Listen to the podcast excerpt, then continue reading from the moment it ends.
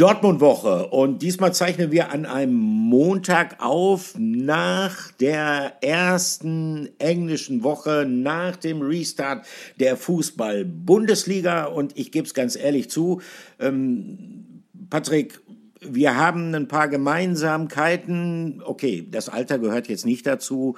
Ähm, da habe ich ein bisschen was voraus. Aber äh, jetzt bin ich gespannt, was kommt. Ja, genau. Aber zu unseren Gemeinsamkeiten, die natürlich äh, in erster Linie sich auf das Berufliche beziehen. Logischerweise, wir haben einen ähnlichen Job. Äh, wir schreiben, wir machen Fernsehen, wir machen auch einen Podcast zusammen. Das sind schon mal drei Gemeinsamkeiten. Dann kümmern wir uns um Borussia Dortmund. Äh, man kann schon fast sagen, schwerpunktmäßig eine weitere Gemeinsamkeit. Und heute hatten wir, glaube ich, eine Gemeinsamkeit. Wir hatten beide einen kleinen Schock, nachdem uns äh, Kollegen gesagt haben, ich war in der Montagskonferenz der Welt, du warst in der Montagskonferenz von Sport 1 und die Kollegen äh, haben uns gesagt, dass die ja in dieser Woche sich auch um Pokalspiele kümmern müssen. Und äh, da haben wir beide gedacht, ach, Du dickes Ei, wir haben uns noch überhaupt nicht gekümmert um Akkreditierung für das BVB-Pokalspiel ja, beim VfL Bochum, bis stimmt. wir dann feststellen mussten, was für mich natürlich als älteren Kollegen, der vielleicht etwas traditionsbewusster ist, wo man sich auch äh, gerne im zunehmenden Alter an äh, bestimmte Abläufe gewöhnt hat, wo ich dann feststellen musste mit einem kleinen Schock, dass sie jetzt auch noch den DFB-Pokalspieltag auseinandergerissen haben und auf zwei Wochen verteilt haben. Aber dann war es am Ende doch beruhigend, als ich gewusst habe, okay, äh, ich habe noch etwas Zeit, um mir diese Akkreditierung vom VfL Bochum zu besorgen. Denn das Spiel findet erst in der kommenden Woche statt, äh, das DFB-Pokalspiel, das, wenn man so will, kleine Revierderby zwischen dem VfL Bochum und Borussia Dortmund. Darüber reden wir dann also in der nächsten Ausgabe aber in dieser Ausgabe haben wir eigentlich aus Sicht von BVB-Anhängern äh, etwas sehr, sehr Schönes zu besprechen. Drei Spiele, drei Siege seit dem Bundesliga-Restart und äh, eigentlich auch ähm, immer verbunden mit Leistungssteigerungen. Du warst ja. in Leverkusen, ne? Das war sehr, sehr ordentlich gegen, ja, sowas wie die Mannschaft der Stunde. Bayer Leverkusen hatte fünf Spiele gewonnen, bis dann der BVB kam. Ja, auf jeden Fall. Also es war eine richtig abgezockte, eine richtig reife Leistung. Äh, bevor wir da kurz drauf eingehen, Olli. Ich hoffe übrigens nicht, dass es bei dir so ist, äh, na, weil du über das Alter gesprochen hast. Bei meinem Vater ist es nämlich so, dass er, äh, um äh, Spieltermine sich anzugucken, ja, den Kreisanzeiger aufschlägt, also die kleine Zeitung bei uns, und da in der TV-Spalte guckt, wann denn überhaupt noch Spiele sind. Also der ist nämlich nicht so digital unterwegs. Ich hoffe, dass du dann zumindest mal kurz den Dr. Google angeschmissen hast und mal gefragt hast, wann spielen die eigentlich gegen Bochum rum. Also soweit ist es dann, soweit ist es dann doch bei dir, oder?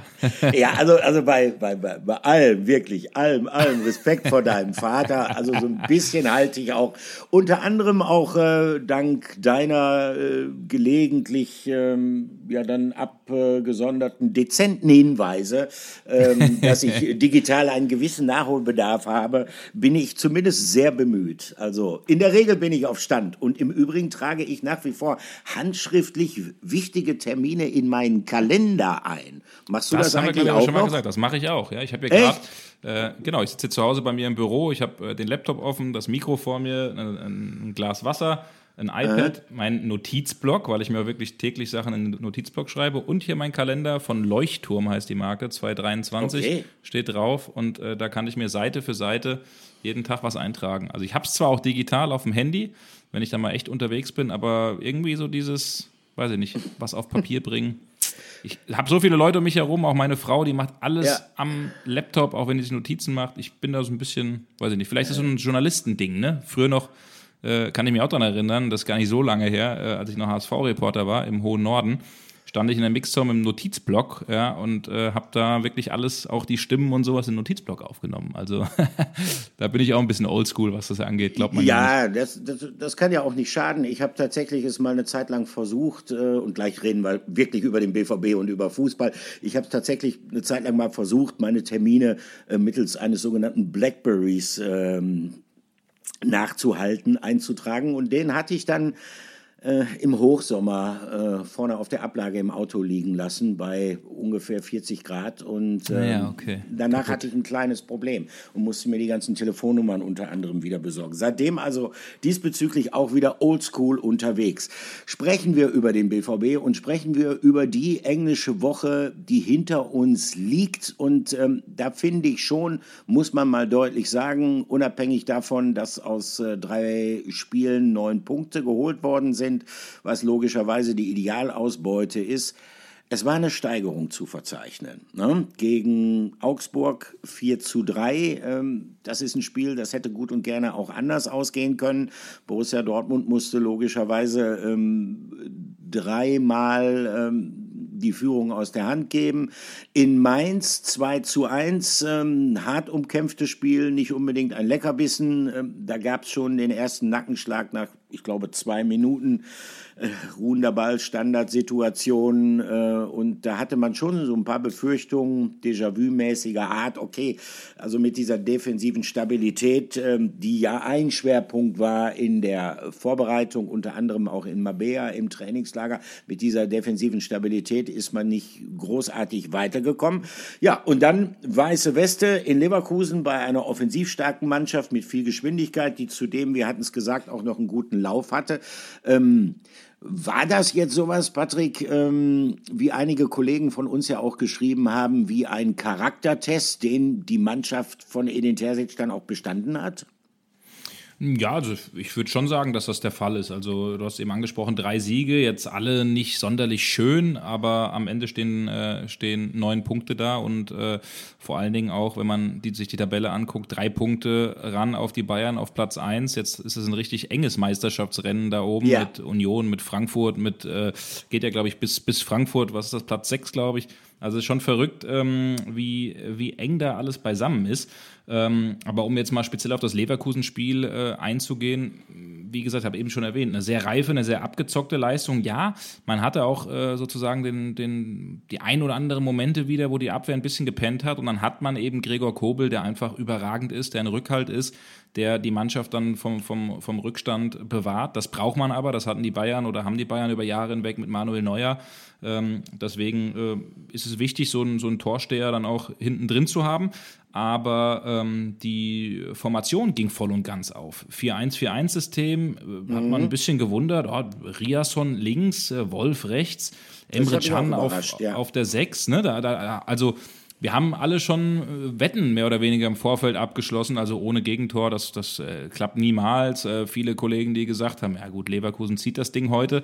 Also war schon sehr viel Pessimismus auch unter den, äh, nicht mal BVB-Kollegen, aber auch bei den Leverkusen-Reportern, die gemeint haben, ja, das, äh, das, das muss heute irgendwie über Leverkusen gehen und dass man mhm. dann zu Null spielt, kein Tor kassiert gegen diese herausragende Offensive mit Wirtz, mit Adli, mit Amiri, mit äh, Diaby, Diaby. Das ist schon, äh, muss ich sagen, am Ende ähm, wirklich äh, ja, ein Qualitätsmerkmal auch des BVB und die Abwehr hat einfach super gestanden und die Mannschaft hat geschlossen einen sehr, sehr guten Eindruck gemacht und da sind einige hervorzuheben. Also ja. Marius Wolf, ähm, der oh, ja. seit vier Monaten, ne, vier Monaten, darf man sich gar nicht, ne, wieder in der, in der Startelf gestanden hat, der einen absolut guten Job gemacht hat. Ich finde sowieso, bei Wolf weißt du einfach, was du bekommst. Du bekommst jemanden, der beißt, der kämpft, der rennt, der macht das nicht schön, der macht das nicht überragend, der macht das aber auch nicht schlecht, der, der ist einfach solide. So.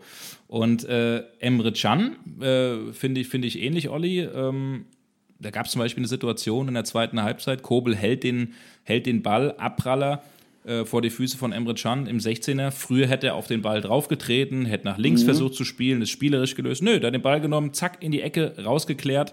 Ähm, Karo einfach, wie in der Kreisliga, will, will ich mal meinen, ne? aber so, dass die Fans sagen, yo, das ist der Emre Can, das fordern wir von dem, einfachen Fußball, schnörkellos, ja.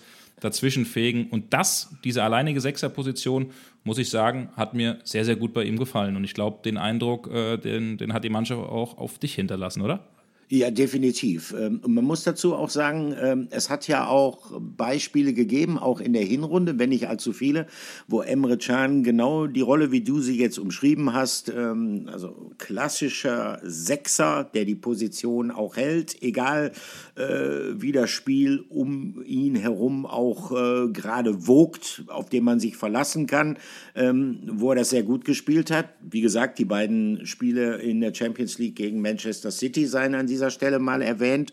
Und ähm, das ist natürlich auch etwas, was, ähm, ich sag mal, wenn Emre Can auf dieser Position spielt und wenn er Form stabil ist, ähm, Stabilitätsanker ist, ähm, was dann vielleicht auch die ein oder andere Schwäche, die es gelegentlich noch bei Sali Özcan ähm, zu beobachten gilt, mit abfedert, weil Özcan natürlich dann noch jemanden im Rücken hat, auf den er sich verlassen kann. Ich habe das Gefühl, das gibt Sali Özcan einfach auch ein gutes Gefühl.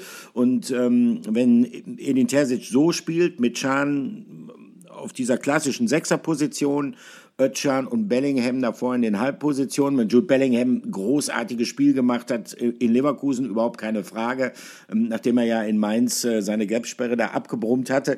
Ähm, aber äh, Jude Bellingham ist natürlich jemand, der sich mehr und mehr offensiv orientiert, nach vorne orientiert und dann kann es natürlich theoretisch auch mal sein, dass es beim Ballverlust eine Lücke gibt. Wenn dann jemand wie Sali Özcan alleine in diesem 4-1-4-1-System auf der 6 spielt, finde ich, kriegst du schon manchmal Probleme. Wenn du aber ähm, Özcan drin hast mit, mit, mit seiner Kampfstärke, mit dieser bei ihm immer zu spürenden Bereitschaft, den Ball sofort nach Ballverlust zurückzuerobern, was manchmal dazu führt, dass er sich in der einen oder anderen Situation, wo er vielleicht einfach nur die Position halten müsste oder sich vielleicht ein bisschen fallen lassen sollte, das halt nicht tut, weil er halt so eifrig bei der Sache ist und es dann dahinter noch einen Emre Can gibt, dann ist das für die defensive Stabilität nicht gut. Es ist eine ganze Menge rotiert worden, ähm, schon in diesen drei Spielen. Ähm, äh, Julian Ryerson hat sozusagen die Position rotiert. Ähm, das war für mich auch ein bisschen überraschend. Aber Mats Hummels, der saß dann in Mainz auf einmal draußen. Niki Süle kam rein in die Mannschaft.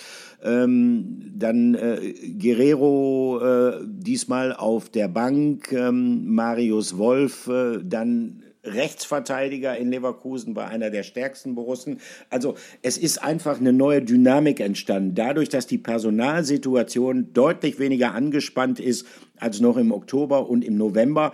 Und ähm, dadurch ähm, sagen wir mal, entsteht auch eine gewisse Reibung. Die Jungs wissen, sie müssen um ihre Plätze kämpfen. Das äh, belebt das Geschäft, überhaupt keine Frage. Und das sorgt dafür auch, dass mehr oder weniger alle mit Feuereifer bei der Sache sind. Für mich ein ganz, ganz entscheidender Faktor, ähm, unabhängig davon, dass da auch eine Steigerung zu sehen war innerhalb dieser drei absolvierten Spiele in diesem Kalenderjahr, dass man wirklich das Gefühl hat, okay, die wissen, was die Stunde geschlagen hat. Die fighten um ihre Plätze, wohlwissend auch, dass ähm, wer sich auch nur eine Blöße gibt, sofort draußen sitzt. Und ähm, manche saßen ja nicht mal nur draußen, sondern äh, die saßen ja auch ähm, auf der Tribüne. Darüber wollen wir nachher auch sprechen. Aber zunächst natürlich ähm, wird es Zeit für unsere erste Rubrik. Wir hatten eben mal überlegt, Wen könnte man zum Spieler der Woche machen? Und dabei fiel auch der Name Emre Can. Wir haben uns aber diesmal, Patrick, für jemand anders entschieden. Genau, hier kommt sie, unsere Rubrik Spieler der Woche. Spieler der Woche. Ja, wir haben uns bewusst für jemanden entschieden, dem eine Premiere gelungen ist. Der erste Treffer in der Champions League hat er ja schon mal eins gemacht, im DFB-Pokal eins gemacht und jetzt endlich aus BVB-Sicht und aus seiner Sicht der erste Treffer in der Bundesliga. Ja, wer wohl? Karim Adeyemi. Das ist unser Spieler der Woche. Er war zu Recht kritisiert worden, wie ich finde. Das findest du, glaube ich, auch, Olli. Unter großen Vorschusslorbeeren gekommen. 30 Millionen Ablöse, 3 Millionen Boni. Viele Tore geschossen in Salzburg, in einer Liga, die natürlich nicht so an das Niveau in der Bundesliga rankommt. Und äh, dann hat er seine Durchhänger gehabt. Dann hat er nicht so richtig Anschluss gefunden, hat äh, damals im Sommer ja. im Trainingslager bei der Nationalmannschaft von Hansi Flick einen Denkzettel bekommen, hat bei der WM in Katar wirklich auf den letzten Zug nochmal aufgesprungen, hat dann aber dort nicht gespielt und man hat schon gedacht, Mensch, wann kapiert er es endlich? Und dann gab es auch schon einige, die gesagt haben, ach, der Terzic äh, stellt den jetzt sogar gegen äh, Leverkusen in die Startelf. Viele hätten ihn sogar ganz draußen gesehen, ähm, auf der Tribüne vielleicht sogar. Und dann, äh, ja, zeigt er doch, was er äh, an sich drauf hat. Ähm, das wichtige Tor erzielt, äh, das wichtige Tor in der 33 mhm. Minute zum 1 zu 0. Übrigens ganz interessant, äh, Olli, er hat hinterher zugegeben in der Mixzone, dass er Sebastian Haller das Torkommando sozusagen gegeben hat. Äh, Flanke Julian Brandt.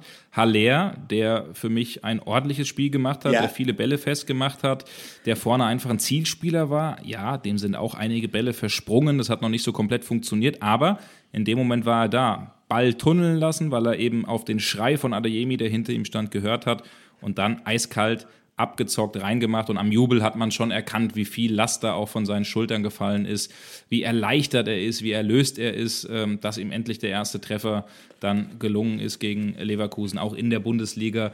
Und man muss schon sagen, irgendwas muss der Terzic mit dem gemacht haben, weil er auf einmal auch gegen den Ball arbeitet, weil er mit zurückarbeitet, hat mhm. sich sogar dann ähm, eine gelbe Karte abgeholt, äh, kurz nach dem Tor im Übereifer. Er meinte, das war noch der Motivation geschuldet äh, nach dem Treffer. Ähm, also da findet gerade eine Entwicklung statt, die durchaus positiv zu bewerten ist und äh, muss sich natürlich daran messen lassen, das jetzt beizubehalten. Da bin ich mal gespannt, ähm, ja, wie er das kann und ob er dazu imstande ist, Olli.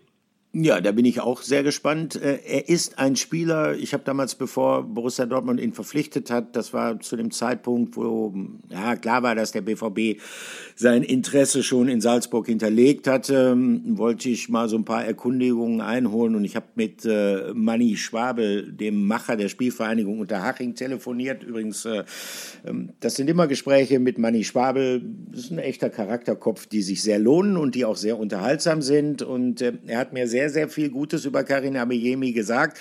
Hat allerdings auch gesagt, es ist schon ein Spieler, der, weil er halt noch jung ist, der gelegentlich mal in Anführungsstrichen so einen kleinen Tritt braucht, so eine kleine Erinnerung äh, daran, äh, worauf es tatsächlich ankommt.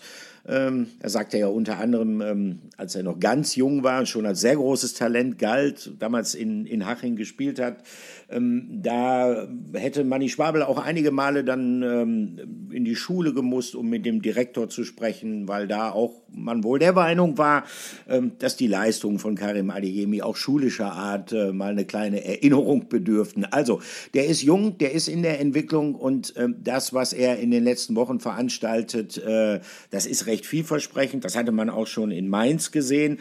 Trotzdem war ich ein klein wenig überrascht, weil ich habe dann auch schon gedacht, Mensch, ähm, äh, Gio Reyna ähm, kommt zweimal von der Bank, äh, genauso wie Bino Gittens, der ja auch eingewechselt worden ist, äh, durchaus äh, in jedem Fall bei diesem Augsburg-Spiel dann ja auch gleich einen Effekt auf das Spiel hatte.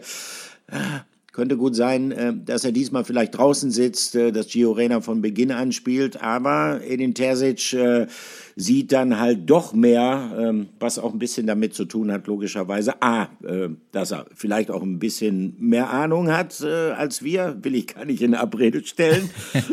ja, kann schon sein. Ja, kann schon, ja sein. kann schon sein. Und zum anderen natürlich, dass auch im modernen Fußball längst nicht mehr alle Trainingseinheiten medienöffentlich sind und da müssen wir ehrlich genug sein zu sagen, äh, wir sehen nicht alles, was im Training gut ist und was im Training schlecht ist. Schlicht und ergreifend da mal, daher, weil man nicht bei allen Trainingseinheiten als Journalist oder auch als Fan dabei sein darf. Aber wie gesagt, äh, das sieht gut aus bei Karim Adeyemi und deshalb ähm, hat er sich diesen äh, Titel Spieler der Woche auch redlich verdient. Ähm, Patrick, gleichzeitig aber, ähm, ja, es gibt so Gewinner jetzt von diesen, innerhalb dieser ersten drei Spiele, die sich so ein bisschen rausgefiltert hat. Ähm, es gibt auch so ein paar, ich würde jetzt gar nicht mal sagen Verlierer, aber wir haben schon äh, darüber gesprochen, dass die personelle Situation sehr gut ist, dass wieder richtig Konkurrenzdruck herrscht, was natürlich äh, sehr leistungsfördernd und beleben ist. ist. Aber ähm, es gibt dann halt auch einige, äh, die durchaus wahrscheinlich lange Gesichter gemacht haben, wenn sie halt ähm, dann plötzlich auf der Bank sitzen ähm, und gar nicht zum Einsatz kommen. Also wie gesagt, äh, Gio Reyna äh, zweimal reingekommen, als Joker erfolgreich. Der saß jetzt die komplette Spieldauer auf der Bank, genauso wie äh, Yusufa Mukoko zweimal davor in der Startelf gewesen, ist nicht eingewechselt worden, sondern Toni Modest ist, auch eine kleine Überraschung, eingewechselt worden.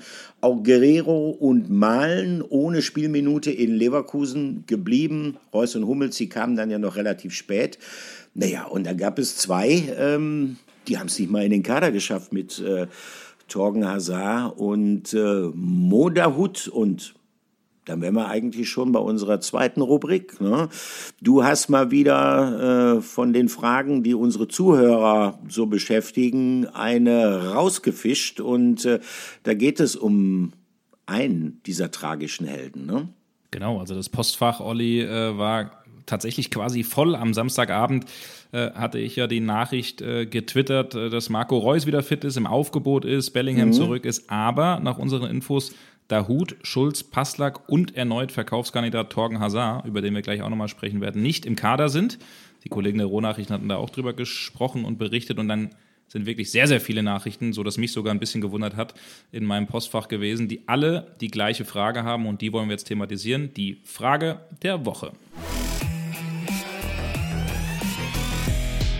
Frage der Woche. Ja, die Frage der Woche, die kommt äh, nicht nur von einem, wie gesagt, von mehreren. Wir können es aber mal stellvertretend nehmen auf Twitter. Er nennt sich Chefkritiker Number One. Übrigens ein sehr schöner Name, wie ich oh. finde. Und der Schuft. Und der Schuft fragt ähm, sehr, sehr kurz und knackig, was zur Hölle ist mit Mo? Ähm, sind auch einige Fragen dabei gewesen. Äh, hat das disziplinarische Gründe? Wisst ihr schon genaueres? Ähm, da würde ich sagen, ich reiche die Frage mal kurz weiter an den Cheftrainer, der, du hast es richtig gesagt, Olli, ja durchaus mehr Ahnung hat als wir, an Edin mhm. Terzic. Und ähm, auf meine Frage auf der Pressekonferenz, äh, warum denn Hazard und Dahut nicht im Kader waren, ähm, hat er, ich würde mal sagen, schon ein bisschen freundlicher reagiert. Wir hören mal rein, Edin Terzic. Glückwunsch erstmal zum Sieg. Edin, du musst äh, Woche für Woche aktuell aufgrund der Fülle des Kaders auch viele harte und schwierige Entscheidungen fällen. Also zum einen standen ja Hazard und Dahut heute nicht im Kader. Hazard soll vor einem Wechsel zu Eindhoven stehen. Würdest du es begrüßen, wenn das am Ende noch bis zum Deadline Day passieren würde? Und äh, zu Dahut, was ist am Ende der Grund dafür, dass es heute nicht gereicht hat? Ja, Patrick, das äh, ist, war mir klar, dass die Frage von dir kommt, ähm, dass wir heute jetzt über die Jungs sprechen die nicht im Kader waren oder die nicht auf dem Platz standen, anstatt dass wir über die Jungs reden, die es heute richtig gut gemacht haben. Ähm, es waren nicht nur zwei Spieler nicht im Kader, sondern es waren fünf. Es waren fünf Spieler, die gesund waren und wo wir die Entscheidung treffen mussten, sie heute nicht mitzunehmen.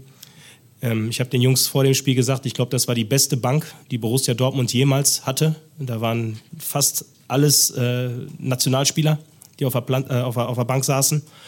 Und das ist mir viel lieber, als wenn sich die Mannschaft von alleine aufstellt sondern wir, wir waren in der Situation am Anfang der Saison. Da habt ihr mir die gleichen Fragen gestellt. Hinterher hatten wir ähm, eine Situation im Oktober, wo sich die Mannschaft fast von alleine aufgestellt hatte, wo die, die Bank dann aus der U23 und U19 aufgefüllt wurde. Und wir sind einfach froh, dass wir diese Entscheidung jetzt treffen äh, müssen. Das ist klar, dass es harte Entscheidungen sind, dass es keine einfachen Entscheidungen sind für mich, aber das ist nicht mein Job. Mein Job ist es, richtige Entscheidungen zu treffen und ehrliche Entscheidungen zu treffen. Und die Jungs, die wissen alle Bescheid, wieso wir entschieden haben. Und wichtig ist, dass wir auf alles reagieren können. Und wir hatten heute, ähm, selbst die Jungs, wir hatten dann acht, acht Feldspieler auf der Bank, in dem Wissen, dass wir maximal fünfmal wechseln können. Das heißt, das war schon im Vorfeld klar, dass mindestens drei von den Jungs nicht zum Einsatz kommen. Aber wir wussten ja nicht, was auf uns wartet. Wir wussten nicht, wie wir auf das Spiel reagieren müssen. Und so waren wir in der Lage, auf alles reagieren zu können. Und alle Jungs, die heute eingewechselt wurden, haben ihren Beitrag geleistet, das, äh, den Sieg über die Linie zu bringen.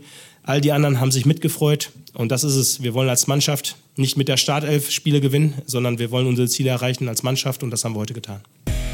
Hoho, auf dem Weg zum neuen Beliebtheitspreis äh, unter den über den BVB berichtenden Journalisten, Patrick, oder? Ganz weit oben, ja, ja, ganz weit ja, oben, ja, Stufe 10. Ja, wobei, wobei, äh, ich hatte so ein bisschen das Gefühl, dass das auch so, ja, äh, zumindest mit so einem versteckten Schmunzeln gesagt worden ja, ist. Ja. Äh, ich habe mit Edi nochmal gesprochen, er weiß ja, er ja, hat ja dann auch gesagt nochmal zu mir, du, ich, ich, weiß ja, dass die Frage kommen muss, alles gut. Also von daher, äh, easy, alles in Ordnung. So, und eins steht auch mal fest, äh, wir stehen nun mal auf äh, verschiedenen Seiten des Grabens, auch wenn wir Journalisten logischerweise auch Fußballfans Fans sind. Aber es ist halt unser Job, da dann auch mal nachzufragen. Und dazu gehören dann im Zweifelsfall auch mal ein paar Fragen, für die man vielleicht dann tatsächlich keinen Beliebtheitspreis gewinnt. Aber wie gesagt, das ist eher noch äh, eine harmlosere Variante von Frage gewesen.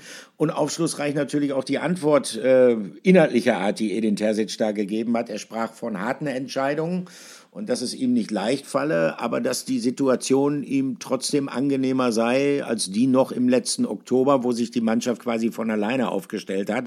Und das ist ja eigentlich genau der Punkt. Ähm, mittlerweile hat er wieder die Qual der Wahl. Das ist das eine. Und zum anderen, ähm, er beweist momentan, bei seinen Festlegungen, wer jetzt spielt, wer startet, wer auf der Bank sitzt und wer vielleicht in den ganz bitteren Apfel beißen muss und nicht mal im Kader ist, äh, auch ein gutes Händchen.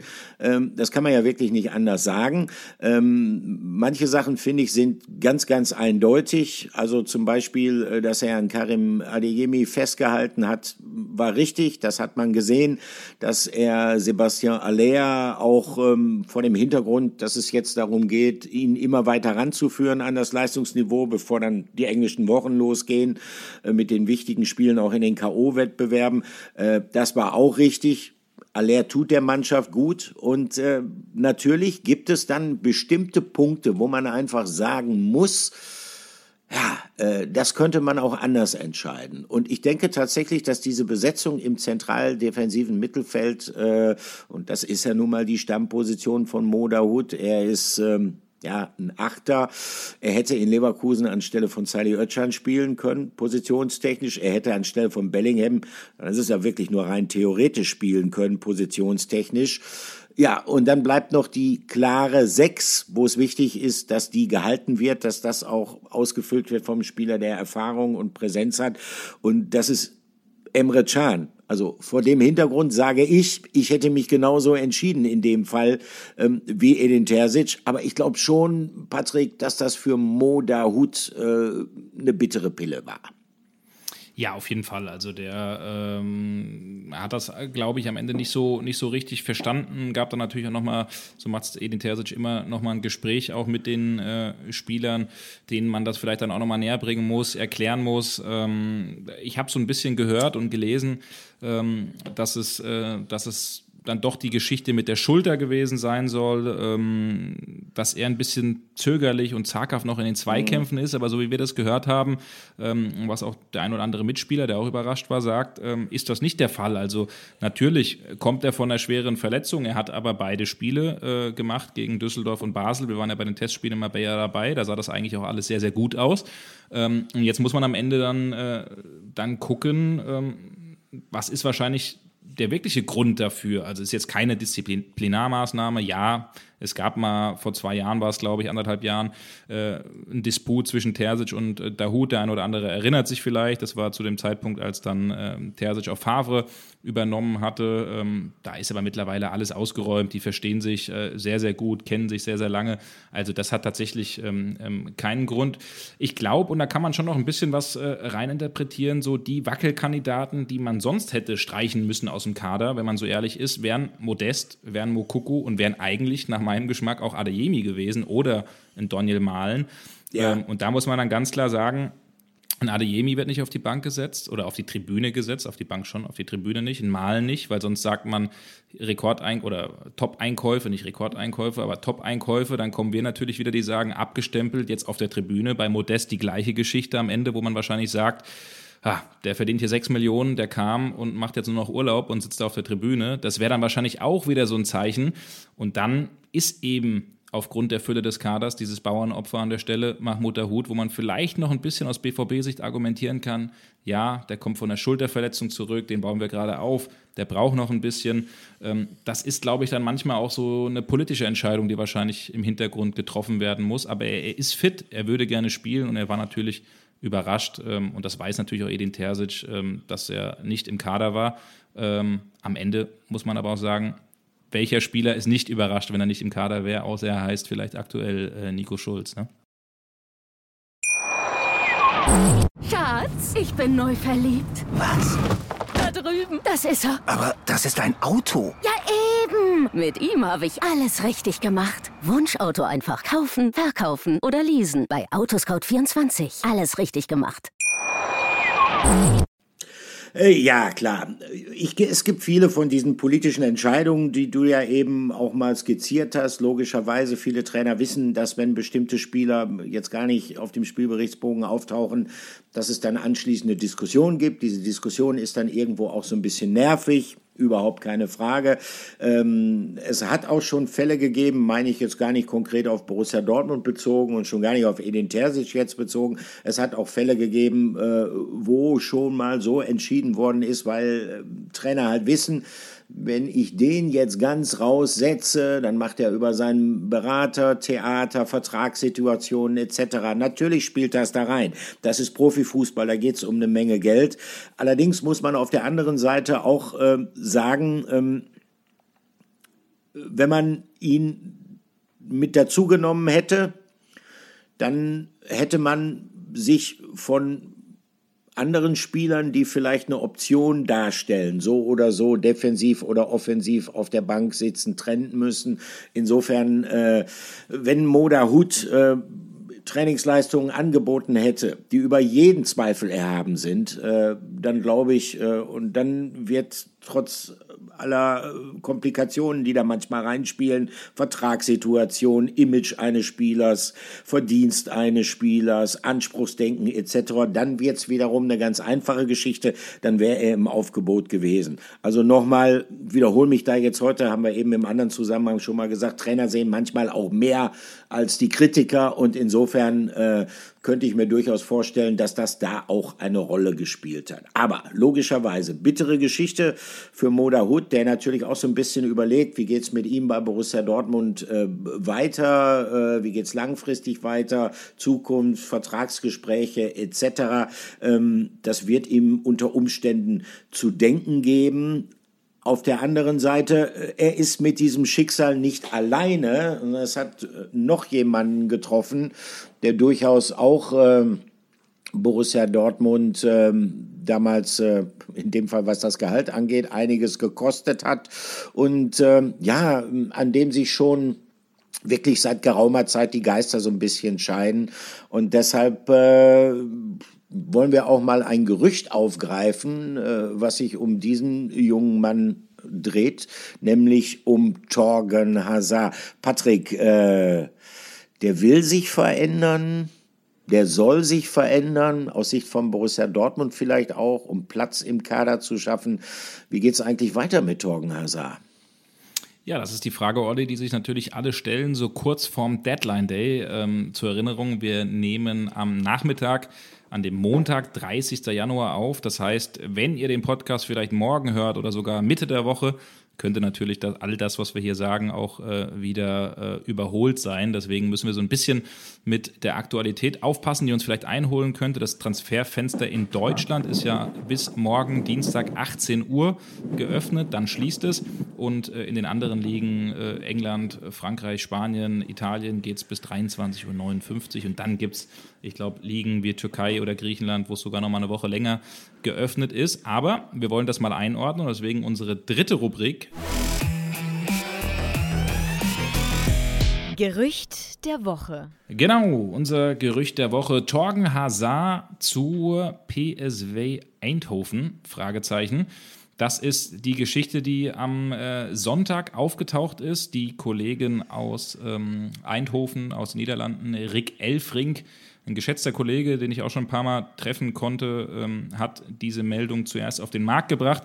Wir haben uns dann eben umgehört und äh, tatsächlich ist etwas dran. Also Torgen Hazard ähm, hat jetzt zweimal einen Denkzettel beim BVB verpasst bekommen, zweimal nicht im Kader gestanden. Und das ist für jemanden, der einen Vertrag noch bis 2024 hat, der ein ordentliches Gehalt hat und der ja, damals, wir erinnern uns, 2019 für 25 Millionen aus Gladbach geholt wurde. Also ja. Wahnsinn, was für eine Summe man damals äh, für ihn auch bezahlt hat, ist einfach viel zu wenig gekommen, viel zu lethargisch, gehört zu den Spielern, Olli, du hast es ja auch immer mal angesprochen, die für diese, ich sag mal, negative Grundstimmung insofern sorgen, dass sie auch von ihrer Körpersprache die Mannschaft nicht mitreißen, sondern vielleicht auch ein bisschen mhm. runterziehen. Und da eben das klare Signal, auch besprochen mit seinem Papa, Thierry, der ihn berät und auch mit, äh, mit Torgen, wenn es denn einen Verein gibt, dann ja, versuch dein Glück und dann äh, würden wir dir keine Steine in den, Weg, in den Weg legen. Also mit anderen Worten, versuch doch noch, dass du gehst. Wir haben eben über die Fülle im Kader gesprochen, dass es einige Spieler gibt, äh, die ja ähm, in die Startelf drängen. Es gibt, darf man auch nicht vergessen, mit Meunier, der theoretisch auch ein Verkaufskandidat ist, aber mit dem neu geholten Julien äh, Duranville, 16-Jähriger von ESC ja. Anderlecht, der zum BVB kam, wird in, naher Zukunft, zwei, drei Wochen soll es äh, noch dauern, bis er die Verletzung überstanden hat, wird ja auch wieder jemand dazukommen, der ins äh, in äh, das Aufgebot drängt. Das heißt, der Konkurrenzkampf wird nicht weniger.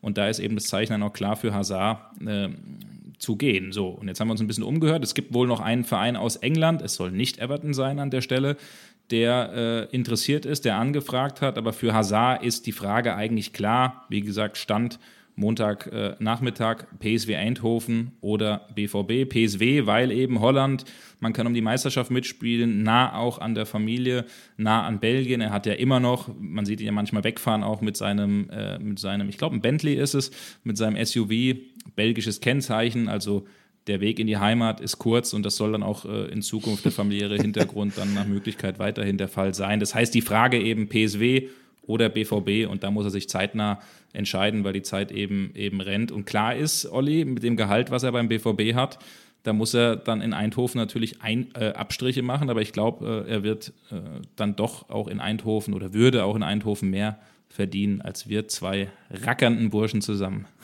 Das definitiv, das definitiv. Äh, also wenn sich da was tut in Sachen äh, Torgen Hazard, PSW, äh, äh, wir werden den Kollegen Elfring äh, kontaktieren. Der hat einen guten Draht. Das war übrigens auch der Kollege, der damals äh, zuallererst darüber äh, berichtet hat, äh, dass Mario Götze auf dem Sprung Richtig, zur PSW genau. steht, genau. weil mhm. er einen Anruf bekommen hatte von der Inhaberin einer Pommesbude. Die hat Mario Götze vorbeifahren sehen. Und das Ding ist dann ein bisschen verknappt dargestellt worden in den Niederlanden. Andere Medien haben das übernommen äh, nach dem stille Postsystem. Da versteht man dann ja auch nicht mal alles richtig. Und in der hektischen Medienwelt muss alles ganz, ganz schnell gehen. Manchmal geht es auch zu schnell und dann schleichen sich so ein paar Fehler ein. Auf jeden Fall wurde das in einigen Zeitungen dann wiedergegeben. Mario Götze sei in einer Pommesbude in Eindhoven gesichtet worden. Und äh, ich habe damals mit ihm telefoniert, hat er gesagt, nein, ich bin nur vorbeigefahren, ich habe keine Pommes da gegessen. Das hat Na, aber man später, ich habe mit Mario auch nochmal drüber gesprochen. Genau, später dann haben die das, wirklich, ne? die haben das nachgeholt, diesen Termin, aufgrund, weil man mit Humor reagiert hat, gesagt hat, okay, wir räumen diese Ente jetzt mal aus der Welt, sondern, oder machen aus dieser Presseente dann eine tatsächlich richtige Geschichte. Dann ist er in diese Pommesbude gegangen und hat sogar Pommes selber frittiert.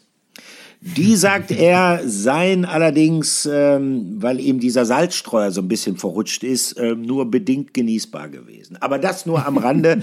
Also wir werden es erfahren, wenn sich da was tut äh, in Sachen Torgen Hazard PSW Eindhoven. Ah, jetzt kriege ich irgendwie Bock auf Pommes, Olli. Ja, ich auch, muss ich sagen. Ach, immer. Und die, ja, die Holländischen sind da einfach die Besten. Das muss man einfach jo. deutlich sagen. Die sind ja. unseren weit voraus. Ähm, Schön Mayo. bist du auch Team Mayo oder bist du Team gar nichts oder doch Ketchup? Ich bin, Ketchup ich bin, bin ich, Team Spezial. Ich bin Team Spezial. Ich nehme Ketchup, Mayo und Zwiebel. Oh, ja, das ist auch gut. Ja, genau. Schön. So, dann musst und eine Frikandel dabei noch. Klasse. Am besten auch noch eine Frikandel und äh, dann hast du auch äh, keine Probleme abends, dass dir irgendwie jemand äh, zu nah auf den Leib rückt.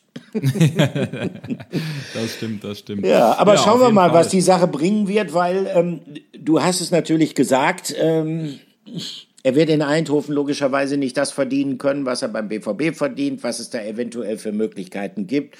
Ob man, ah, keine Ahnung, Ausleihe mit Kaufoptionen. Wie gesagt, äh, wir sind äh, kurz vor dem Deadline Day und äh, das heißt, äh, dass da sicherlich noch ein paar Telefonate geführt werden. Wobei für uns, die wir uns um Borussia Dortmund kümmern, wir kümmern uns ja nicht nur um den BVB, sondern auch um andere Vereine, aber in Bezug auf Borussia Dortmund ist das Ganze relativ ähm, überschaubar in diesem Jahr mit äh, dem letzten Tag des Transferfensters.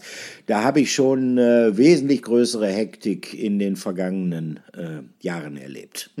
Ja, auf jeden Fall. Wir werden später auch nochmal über eine Geschichte am Deadline Day sprechen, in einer Rubrik, die du gleich hast. Mhm. Wollen nochmal kurz die Gerüchte, sage ich mal, äh, abchecken. Also, so wie wir es gehört haben, das sind ja auch immer viele Fragen, die echt mit Transfers zu tun haben, die viele Leute interessieren. Also, wir haben eben über Duranville gesprochen, das Talent, äh, das kommt. Dann war die Frage, was ist mit äh, Ivan Fresneda, 18-Jähriger von, äh, von Valladolid? Da ist es eigentlich klar, wenn jetzt nicht doch noch irgendwas Verrücktes passiert, dass er ähm, bis zum Ende der Saison bei Valladolid bleibt und dann im Sommer entscheidet, was er macht. Der BVB ist auf jeden Fall interessiert und es könnte dann vielleicht auch im Sommer jemand sein, der dann einen, äh, einen Thomas Meunier ersetzen wird, der vielleicht im Sommer äh, dann die Biege macht. Das werden wir gucken. Abgangsseite, da wird was passieren. Vielleicht geht Hazard, haben wir eben besprochen. Vielleicht geht auch Nico Schulz. Das ist ja jemand, den man auf jeden Fall von der Payroll ja.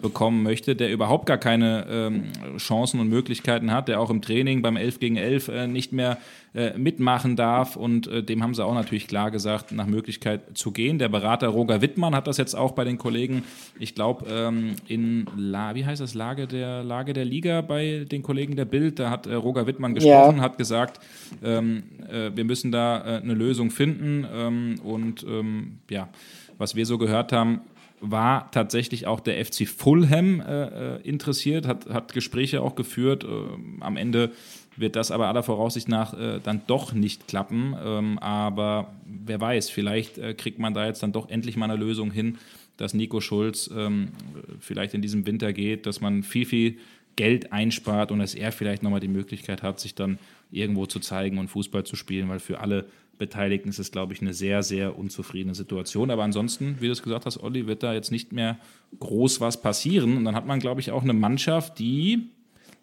ich weiß es nicht, die vielleicht nochmal aktiv in den Meisterschaftskampf eingreifen kann? Was meinst du? Hm. Ich tue mich, ein bisschen, tue mich ein bisschen schwer darüber zu reden, weil wir natürlich logischerweise ähm, äh, diese Wellenbewegung, äh, die Borussia Dortmund ja in den, ja in den letzten Jahren aufzuweisen hatte, wo es immer mal wieder Phasen gab, nachdem man auch äh, gesagt hat, oh, wir müssen eine andere Haltung an den Tag legen, wir müssen an dem Problem haben, arbeiten, an dem Problem, wo es dann durchaus gewisse Effekte in den äh, Wochen danach zu verzeichnen gegeben hat und wo man gleichzeitig dann aber auch wieder irgendwo eingeknickt ist. Äh, also Edin Terzic hat es ja selber finde ich, relativ treffend gesagt in Bezug auf die Perspektiven. Ähm, er hat halt erklärt, äh, wir haben nach wie vor noch einige Themen und die Frage ist halt, äh, sind wir bereit, den nächsten Schritt zu gehen? Machen wir jetzt weniger und müssen dann irgendwann wieder was aufholen oder bleiben wir mittendrin, indem wir mit dem Fuß auf dem Gaspedal bleiben? Das ist eine Frage, die fast schon eine rhetorische Frage ist, die Edin Terzic äh, und andere Trainer vor ihm ja auch nicht zum ersten Mal gestellt haben. Und wir wissen, dass die Antworten in äh, der Vergangenheit ja nicht immer im Sinne der jeweiligen BVB-Trainer ausgefallen ist. Also warten wir es ab. Äh, bislang ist das alles eine Absichtserklärung. Es ist schön, dass äh, die Grundlage, von der aus Borussia Dortmund jetzt angreifen will, das wollen sie, das haben sie ja mehrfach betont, wieder eine wesentlich bessere ist. Aber im Grunde genommen geht's ja jetzt erst richtig los. Äh, die englischen Wochen äh, beginnen für den BVB mit der kommenden Woche DFB-Pokal, dann Champions League. Ähm, dann wird man irgendwann auch wieder mehr äh, Verletzte logischerweise zu verzeichnen haben. Dann wird es irgendwann auch wieder bestimmte Reibungsverluste gehen. Und dann ist halt die spannende Frage, ist die Mannschaft dann noch da? Ist sie dann noch genauso scharf, wie sie sich jetzt in Leverkusen präsentiert hat? Also ich lege mich da nicht fest.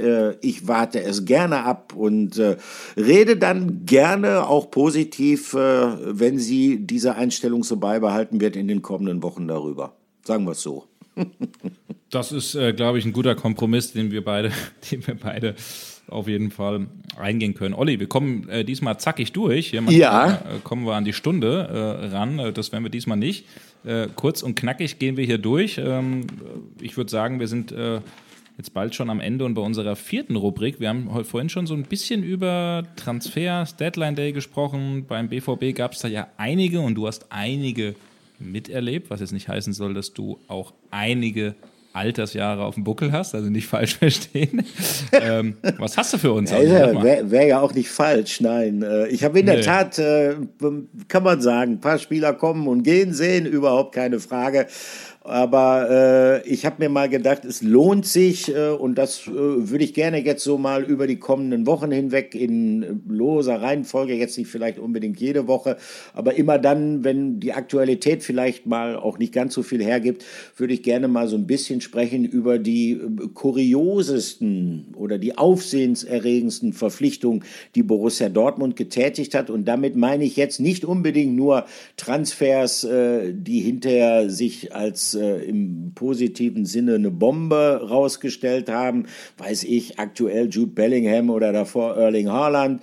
Manchmal sind die Flops vielleicht sogar interessanter oder wenn man einen gewissen zeitlichen Abstand äh, dazu hat, äh, und man auch ein bisschen über eigene Fehler, in dem Fall über Fehler äh, seines Lieblingsvereins, ist ja Borussia Dortmund wahrscheinlich für die meisten von euch, dass man dann vielleicht auch drüber schmunzeln kann. Also die kuriosesten äh, Transfers, so kann man es vielleicht überschreiben, die Borussia Dortmund getätigt hat. Hier kommt unser Flashback der Woche. Flashback der Woche. Ja, und da hat es in der Tat ein paar Kuriositäten gegeben, äh, was die Transfers vom Borussia Dortmund angeht. Und ähm, ich habe mal überlegt, äh, eigentlich fast das Kurioseste und aus heutiger Sicht muss man sagen, äh, etwas, was fast schon skurril ist, war ein Transfer, den Borussia Dortmund im Sommer 1988 getätigt hat. Und zwar kam damals ein Argentinier zum BVB. Das war so ein, also zumindest der Ruf eilte ihm äh, in Dortmund voraus, ein äh, waschechter argentinischer Offensivkünstler, ein Zauberer, irgendeine Mischung aus ähm, offensiver Mittelfeldspieler, Zehner oder Stürmer oder Neuner. In jedem Fall, er hörte auf den Namen äh, Patricio Hernan Magetic, genannt Pato Magetic. Und der schlug dann tatsächlich beim BVB auf. Äh, Pato Magetic ist heute 62 Jahre alt, er freut sich guter Gesundheit. Er kam, wie gesagt, mit einigen Vorschusslorbeeren ähm, obwohl er in den Jahren davor äh, in den USA gespielt hat, äh, bei einem Club namens äh, Chicago Sting, also Chicago Stachel. Ähm, man muss dazu wissen, ähm, der US-amerikanische Fußball, der war ähm, damals noch so ein bisschen, ja, es war fast ein bisschen Cowboy-mäßig. Ähm, der war noch nicht so organisiert wie heute mit dieser äh, Major League Soccer, sondern äh, es gab damals zwar auch schon eine USA-weite Fußballliga, eine Profi-Fußballliga und äh, dort hatte er schon einige Meriten gesammelt, äh, insgesamt dort über 300 Spiele gemacht und auch einige Tore erzielt. Und Borussia Dortmund sagte so, das ist jetzt jemand, der uns weiterbringen kann. Der kam dann. Ähm, und es stellte sich relativ schnell heraus, äh, dass äh, Pato Magatic zwar einige technische Fähigkeiten hatte, aber äh, gleichzeitig auch relativ auffällige konditionelle und körperliche Defizite. Auch das Zweikampfverhalten und das taktische Verhalten, das merkte man dann so in Testspielen relativ schnell, entsprach jetzt nicht so ganz dem Standard, den man sich von einem ähm, Argentinier äh, erhofft oder erwartet hatte. Tatsächlich ähm, kam er er tanzte nur einen Sommer äh, in Dortmund und in der Bundesliga, beziehungsweise in der Bundesliga, da tanzte er so gut wie gar nicht. Er hat äh, zwei Bundesliga-Einsätze gehabt. Einmal immerhin ein 4 zu 0 gegen Hannover 96 und einmal ein 0 zu 0 gegen Uerdingen. Und äh, dann kamen noch dazu 25 Minuten in einem DFB-Pokal-Zweitrundenspiel gegen den FC Homburg. Und irgendwie war relativ schnell klar, okay, äh, also mit dem hat man sich völlig verschätzt. Der kann mit dem Tempo in der Bundesliga gar nicht mithalten. Äh, der baute auch relativ schnell ab, kräftemäßig. Und dann äh, hat man mal ein bisschen genauer nachgefasst, was denn da eigentlich los war in den USA. Also logischerweise jetzt nicht die Serie A gewesen, die damals so das Maß aller Dinge im, im Weltfußball gewesen ist, aber ähm, gleichzeitig ja immerhin auch eine Profiliga. Und dann stellte man tatsächlich fest, ja, der hat über 300 Spiele in den USA gemacht, aber über 200 davon hat er in der sogenannten National Indoor Soccer League gemacht. Das heißt, der hat Hallenfußball gespielt die meiste Zeit. Der hat von 1985 an, also drei Jahre bevor der BVB ihn verpflichtet hat, kein einziges Spiel mehr draußen auf einem großen Fußballplatz in den gängigen Maßen eines Fußballplatzes absolviert, sondern so ein bisschen in der Halle gezockt. Also mit über Bande gespielt, auf einem etwas kleineren Feld, auch schon mal ein paar Kabinettstückchen, richtig schön gezaubert. Und tatsächlich ist es so gewesen, das einzige Mal, dass der die Fans so richtig überzeugen konnte, war dann in der Winterpause der Saison 88, 89, weil damals wurde in Deutschland äh, eine sogenannte Hallenrunde ausgespielt. Also jeder Verein absolvierte zwei bis drei Hallenturniere und da war der so richtig in seinem Element. Da hat er gezaubert, da war alles gut. Äh, und ähm, dann anschließend in der Bundesliga, ähm, da war wieder nichts. Ähm, aber es ist irre, das kann man sich heute gar nicht mehr vorstellen, wo es, äh, sagen wir mal, Videomaterial über jeden Spieler gibt, wo es äh, Datenbänke online gibt, die abrufbar sind, ja jetzt nicht nur für die professionellen Scouts, sondern natürlich auch für Fans. Quasi jeder, der sich dafür interessiert, was ist da irgendwo für ein Spieler in den USA bei dem Verein, der kann sich mehr oder weniger alle Informationen, die man braucht, auch online mäßig beschaffen. Und damals war halt noch analoge Welt. Und äh, so hat man einen wenn auch allerdings jetzt nicht ganz so teuren Fehler gemacht. Und das war Pato Magetic. Der blieb nur ein Jahr, der ging dann übrigens wieder zurück in die USA und hat noch sehr erfolgreich, ich glaube, sieben Jahre Indoor-Football gespielt oder Indoor-Soccer gespielt, wie die Amerikaner sagen würden. Ähm, naja, und es passt so ein bisschen ins Bild. Ähm, Borussia Dortmund hat im Gegensatz zu vielen anderen Bundesliga-Vereinen mit Argentinien nicht so richtig Glück gehabt. Äh, insgesamt nur äh, sechs Argentinier, die beim BVB gespielt haben. Äh, Pato Magetic äh, war der erste. Der zweite, äh, der war auch nicht wesentlich erfolgreicher, hieß Leo Rodriguez. Der kam in der Saison 1993, 94. Ähm, das war ein sehr auffälliger Typ vom optischen her, so lange Haare, Typ Playboy, paar Goldkettchen. Das war der Ersatzmann für Diego Maradona in der argentinischen Nationalmannschaft. Also wenn Diego mal nicht konnte, warum auch immer oder nicht wollte. Dann spielte Leo Rodriguez, ähm, der hat aber nur siebenmal für den BVB gespielt. Dann gab es, äh, das war dann schon die Nummer drei, Diego Klimovic, der war Bundesliga erprobt, der kam vom VfL Wolfsburg. Ähm, beim BVB, ja, es war okay, sechs Tore in 37 Spielen. Dann gab es einen jungen Mann namens Juan Fernandez in der Saison 2003, 2000, ja, 2002, 2003, 14 Spiele. Ähm, dann gab es ähm, noch einen, und das war eigentlich ähm, der einzige, das war jetzt die Nummer 5, der beim BVB so richtig durch die Decke geschossen ist. Patrick, hättest du eine Idee, wer das war? Ja. Lukas Barrios natürlich. Ja, genau. El Pantera, Lukas Barrios, der Torjäger mit ähm, 39 Toren und 12 Vorlagen, maßgeblich beteiligt auch äh, an äh, zumindest der ersten Meisterschaft damals 2010, 2011 unter Jürgen Klopp. Und äh, es hat noch einen weiteren gegeben, der kam mit relativ viel Vorschusslorbeeren, aber der hielt in Dortmund nicht ansatzweise das, was sich die Verantwortlichen davon versprochen haben. Es war ein Innenverteidiger. Kennst du den auch noch? Ist gar nicht so lange her, Patrick. Innenverteidiger? Ja.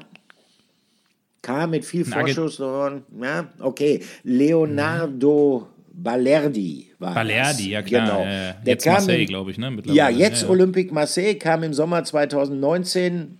15,5 Millionen hat er gekostet von den Boca Juniors, äh, damals 19 Jahre jung. Michael Zorg äh, mir klingt es noch in den Ohren. Wir sind sehr, sehr froh, dass er sich für uns entschieden hat und wir sind sehr überzeugt, dass er uns weiterbringen wird. So kann man sich irren.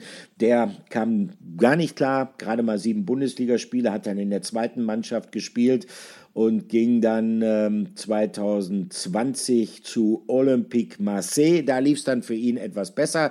Da ist er mittlerweile seit zweieinhalb Jahren erst ausgeliehen, oh, Stammspieler verpflichtet da, ne? worden. Mhm. Stammspieler, 38 Spiele für äh, OM mittlerweile. Also der hat sein Glück dann in Europa noch gefunden, allerdings nicht beim BVB. Wie gesagt, Argentinier waren nicht so äh, die Spieler, die beim BVB so richtig durchstarten konnten. Warum auch immer, vielleicht gibt es zu wenig gute Steakhäuser in Dortmund. Ich weiß es nicht.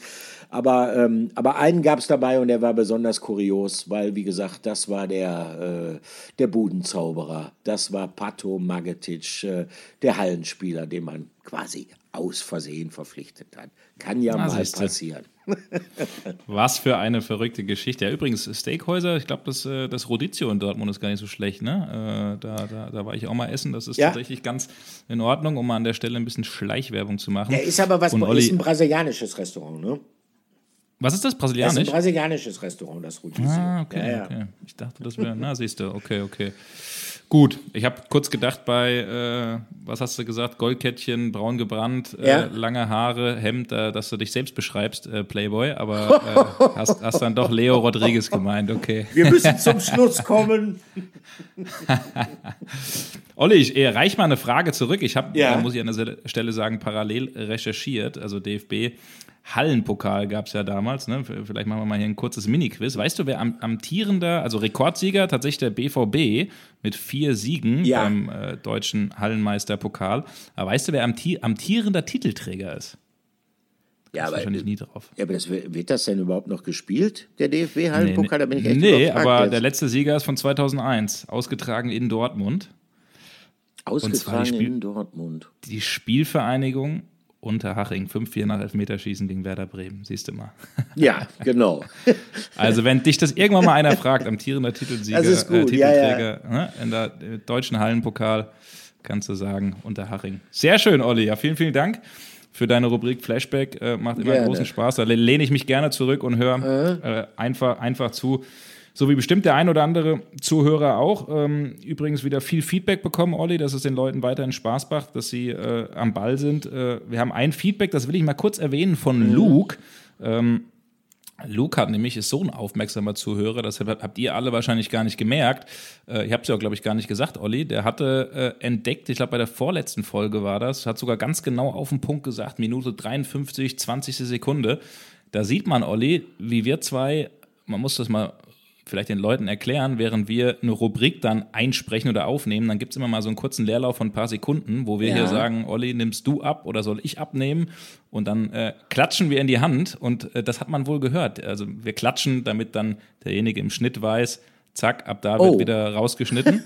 Und das muss man mal wohl zwei, drei Sekunden äh, kurz gehört haben. Wie wir gesagt haben, nimmst du ab, nimm ich ab. Also ist uns durch die Lappen gegangen, aber der äh, Luke hat aufmerksam zugehört. Also Er fand es aber ganz nett, meinte er, weil man dann auch mal im Hintergrund sieht, wie bei uns gearbeitet wird. Ja, Siehste? genau. Wie gesagt, ja. wir machen immer, kommt immer das Kommando, bevor wir loslegen, dann, dann zählen wir von fünf runter. Fünf, vier, drei, zwei, eins. Dann klatschen genau. wir einmal in die Hände. Klatschen wir in die Hände. Und dann Jawohl. hat man hinterher auf der Tonspur hat man einen Strich, der hochschießt. Und äh, ähm, dann wissen die Leute, die diese Podcast-Folgen dann schneiden, äh, wo sie genau schneiden müssen. Das ist der Hintergrund ja. des Ganzen. Siehst du.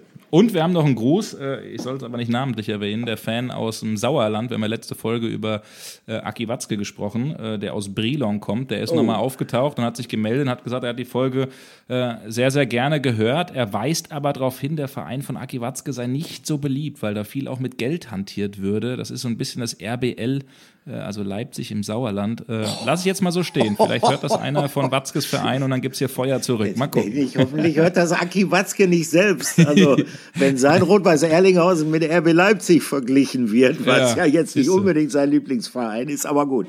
Äh, da können wir jetzt sagen, Entschuldigung, das haben wir nicht gesagt. genau, genau. Ja, schön, Olli. Siehst du, sind wir. Äh sind wir am Ende angelangt ja. unserer Folge. Wir sind dann doch hier wieder bei äh, einer, einer guten Stunde gelangt, aber äh, hat Spaß gemacht.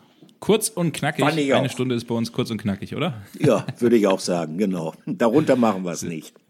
So ist es. Sehr schön. Dann wünsche ich dir, Olli, und euch allen eine schöne Woche. Und wir haben nächste Woche bestimmt wieder einige Infos. Dann gab es den Deadline, dann wissen wir, mit welcher Mannschaft der BVB dann in die Restrunde geht und genau. wünschen euch allen eine gute Woche. Vielleicht kommt ja noch ein Hallenfußballer. Macht's gut. genau. Bis dann. Ciao. Ciao, ciao.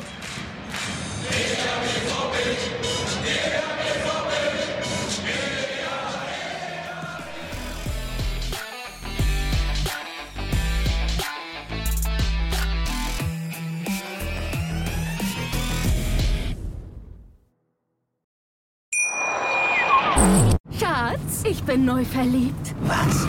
Da drüben. Das ist er. Aber das ist ein Auto. Ja, eben. Mit ihm habe ich alles richtig gemacht. Wunschauto einfach kaufen, verkaufen oder leasen. Bei Autoscout24. Alles richtig gemacht.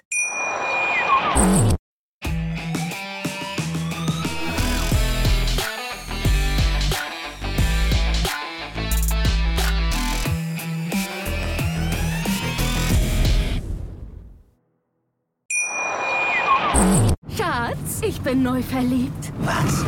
Da drüben. Das ist er. Aber das ist ein Auto. Ja, eben. Mit ihm habe ich alles richtig gemacht. Wunschauto einfach kaufen, verkaufen oder leasen. Bei Autoscout24. Alles richtig gemacht.